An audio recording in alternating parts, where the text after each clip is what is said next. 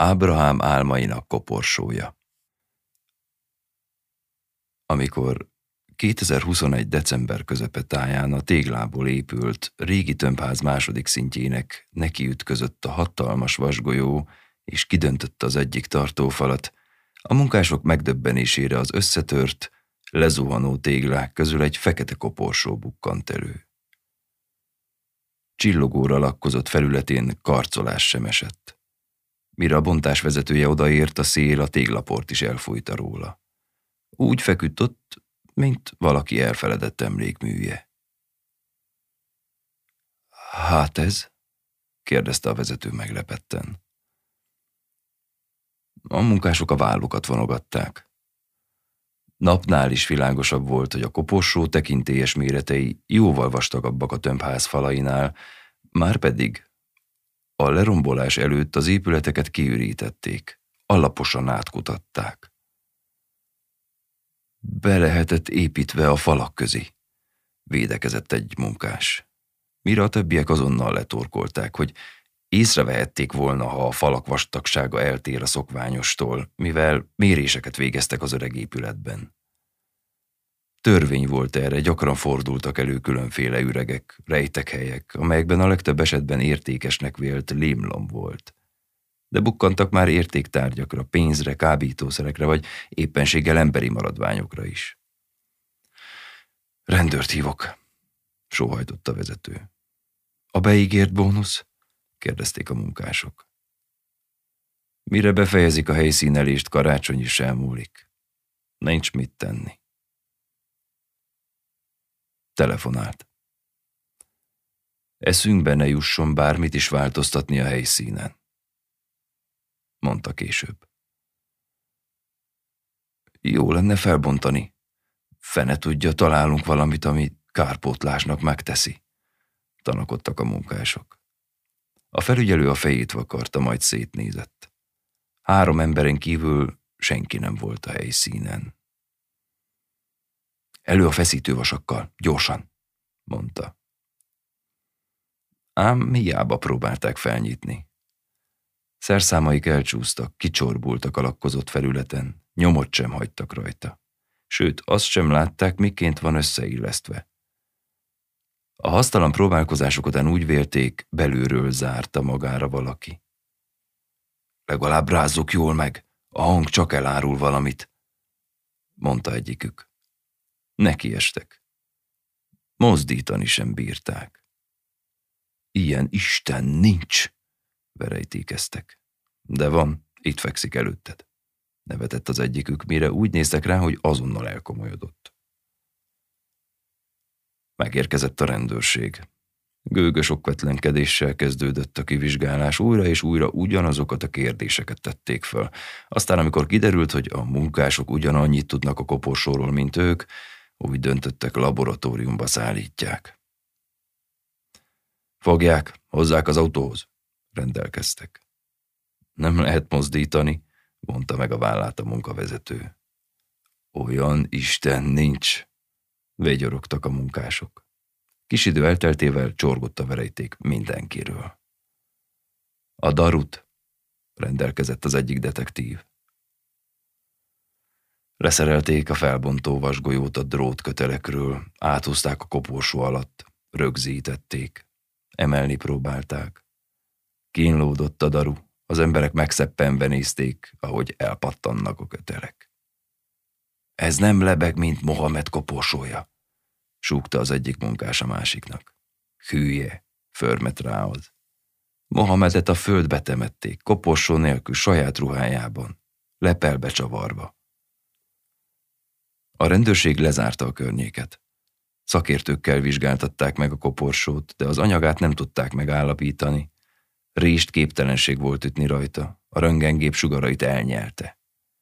Egy fizikus néhány kísérlet után azt állította, tömege akkora, hogy lassan a föld középpontjába fog süllyedni. Miután erős kerítést vontak a koporsó köré, a bontás folytatódott. A régi tömbház helyére több tíz tömbház épült, amelynek lakói idővel tudomást sem vettek a fekete tárgyról. Teltek az évek, és ahogy a fizikus jósolta, a koporsó a földbe süllyedt. idővel teljesen eltűnt. József Ábrahám két tönkrement gyermektelen házassága után kutyát vásárolt. Logikus lépés volt egy olyan embertől, aki gyakorlatilag életében nem aludta ki magát segítség nélkül, annyira gyötörték a rossz számok. Csecsemőként állandóan sírt, szülei kétségbe esetten rohangáltak vele orvostól orvosig, akik enyhe gyomorgörcsökön kívül semmit sem tudtak megállapítani. Idővel azt vetették a szülők szemére, hogy gyerekük helyett ők a hipohonderek. Magára eszmélését követően 5-6 éves korában gyakran elhagyták a szülei álmában. Ez aztán valóságá is vált. A problémás gyerek tönkretette a házasságot.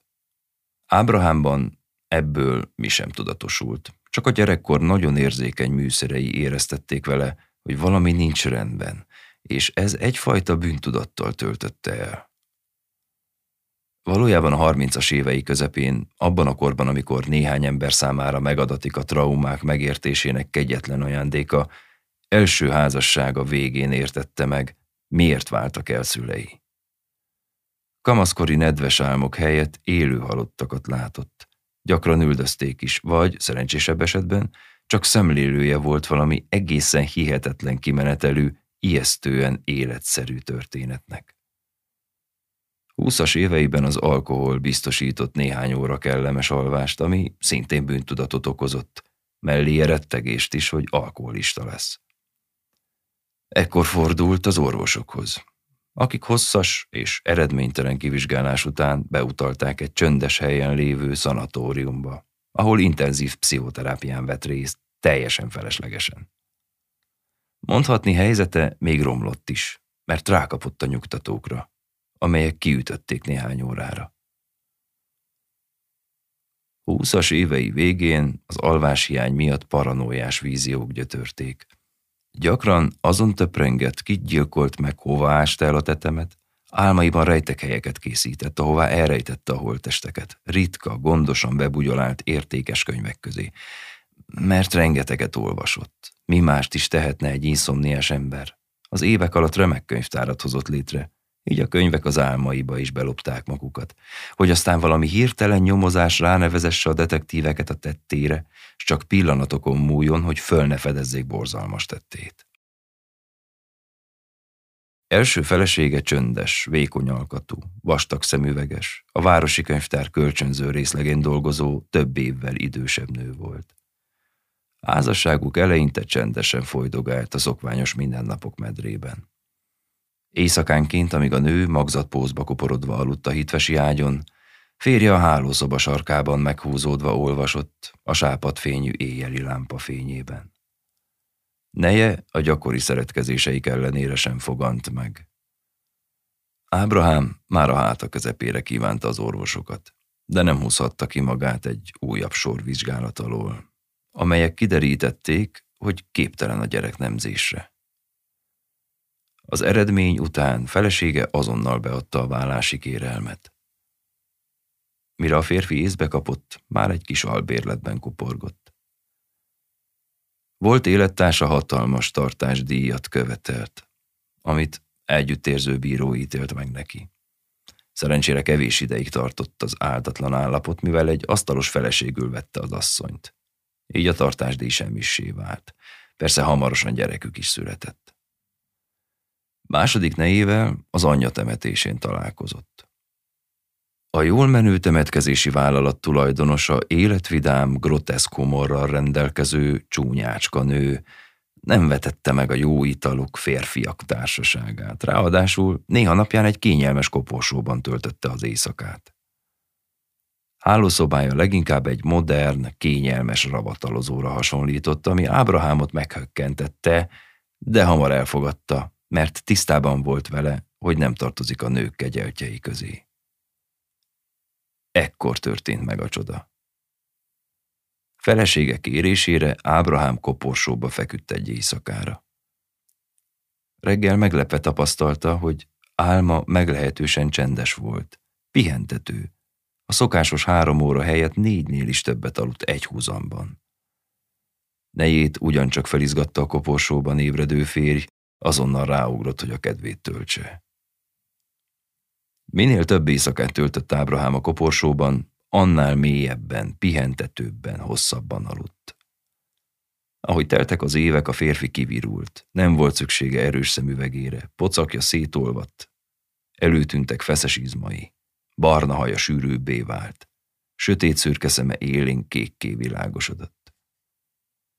Ezzel ellentétben neje egyre pocakosabb, ráncosabb, gondozatlanabb lett, ami leginkább az italnak volt tulajdonítható.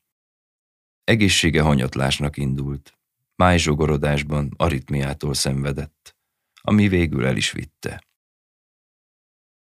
Temetésén sok férfi a felesége nélkül jelent meg, megerősítve ezzel az arcpirítóan túlzó plegykákat. Ábrahám ezzel mit sem törődött. Sokkal fontosabb volt számára az alvás öröme. Munkáját is abba hagyta, megtehette, néhai felesége vagyonából okos beosztással akár haláláig is megélhetett. Hogy ne érezze annyira társtalannak magát, egy pulit vásárolt. Nőkhöz már nem volt ereje. Holott fordult a kocka, sokan flörtöltek vele.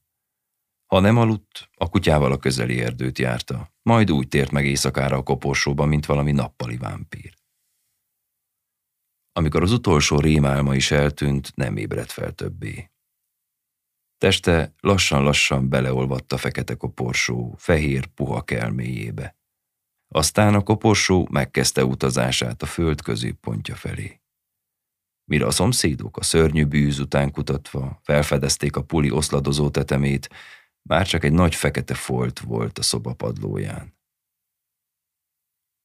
Lakók jöttek, lakók mentek. Örökös nem akadt, ezért minden értéktárgy az államra maradt. Néhányan közülük megpróbálták felsikálni az egyre kisebb foltot a hálószoba padlóján, persze teljesen hiába valóan. Általában nem sokáig bírták a lakásban, állandó hideglelése panaszkodtak. Mikor megérkezett a daru, hogy lebontsa az öreg tömbházat, és előbukkant a romok közül a fekete koporsó, már senki nem emlékezett József Ábrahámra. A magára hagyott, elkerített halottas láda, sok más halottas ládával együtt elindult a föld középpontja felé, hogy örökké ott keringjen. Mindegyik koporsó a saját pályáján sodródik. Másikkal még véletlenül sem ütközik össze.